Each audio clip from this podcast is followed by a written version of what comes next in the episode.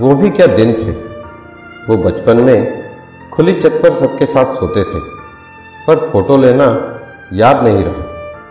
न पानी पूरी की फ़ोटो ली, न वो बर्फ़ गोला और आम चूसने की रिकॉर्डिंग की। बिना एसी की ट्रेन में जो आलू की सब्ज़ी और पराठे, पानी की सुराही, उनकी भी कहाँ तस्वीरें ली हमने। पर हाँ एक एक पल की डिटेल याद है, क्योंकि शायद उस वक्त तस्वीरें दिल पे बनती थी, कैमरों में नहीं।